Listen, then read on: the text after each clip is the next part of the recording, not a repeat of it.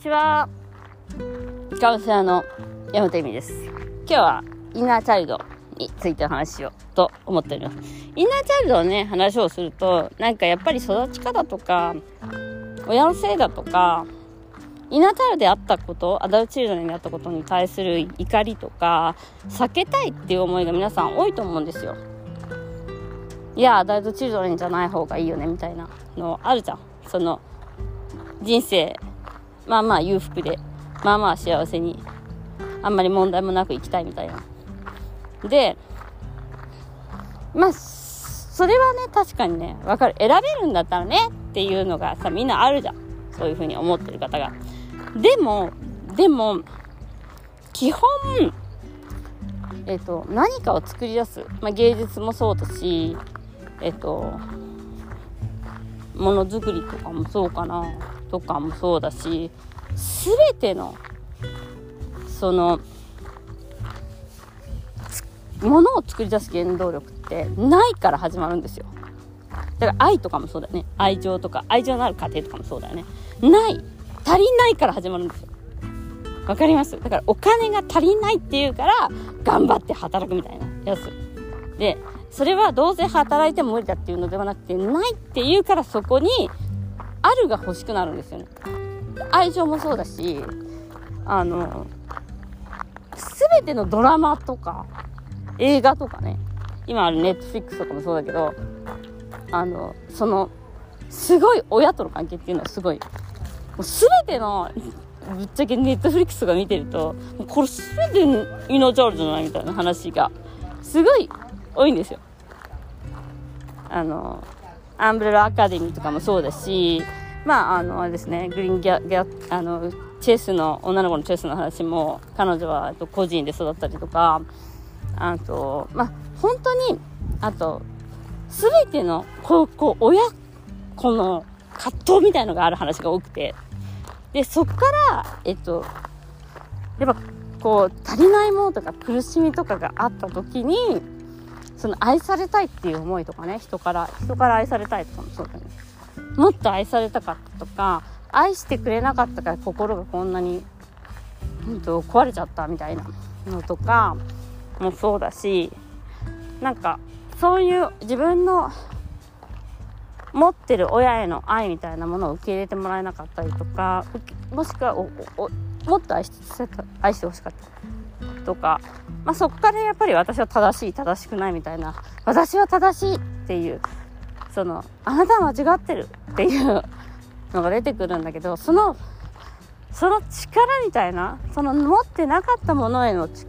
りないっていうものからの逆転劇みたいなっていうのはそれをすごく欲してる自分っていうかでそれは絶対に手に入るものなんですよその人が。で足りないって思ってない人はそこで逆転劇を起こせないっていう話なんです。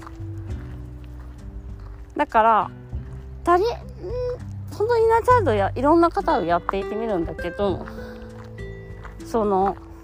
もちろんそのそこには苦しみとかがないわけではなくてすごくいろんな苦しみを抱えていくとは思います。でもその自分がなかったものに対するセンシティビリティみたいな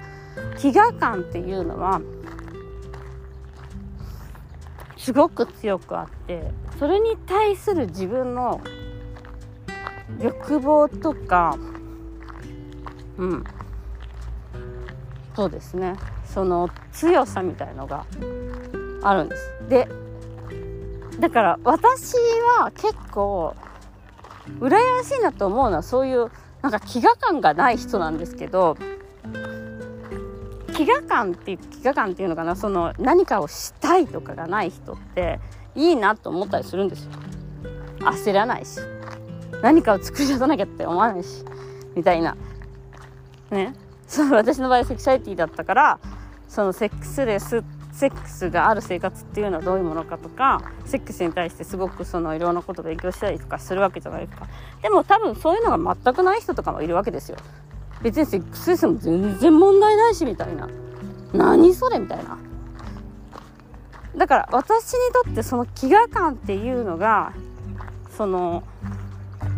いろんな世界を知るきっかけにはなるんですよね。うん、として自分を知るきっかけになったと思います。うん、もちろんそれがもっとなんか人様に出せるものだったらよかったんだけどたまたまセックスだったからそれがちょっと笑っちゃうんだけど。でも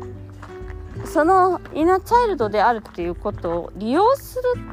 ことって絶対できるんです。それは才能でしか本当にない。その人の才能にしかならない。でもその逆転劇を起こさなきゃいけない。そしてその逆転劇を起こすっていうのがいわゆるよく言われてる被害者意識を持ち続けない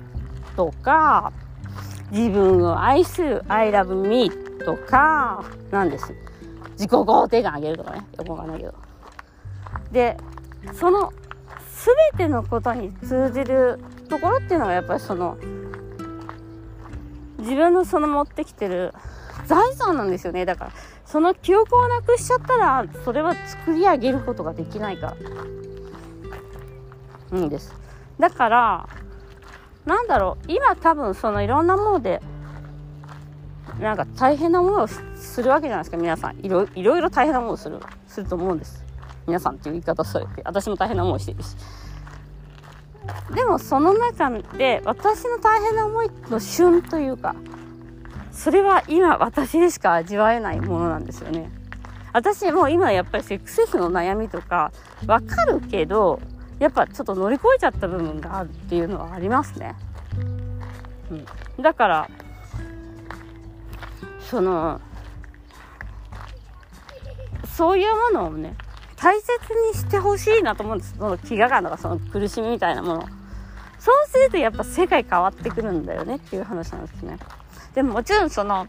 その時すごい大変なのであの誰かのね助けを借りるっていうことはすごく大切でそれはもう本当に誰かに話すとかもそうだし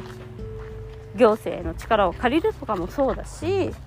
自分を変えていくっていうただ単に自分が今までやってこなかったこと例えばヨガ教室に通うとかそんなことでもいいんですよ。そこに何かの一歩があると思います。ということで今日はインナーチャイルドでよかったねっていう話。これね、本当にインナーチャイルドワークとかやんないとちょっとつかめないことではあるとは思うんですけど、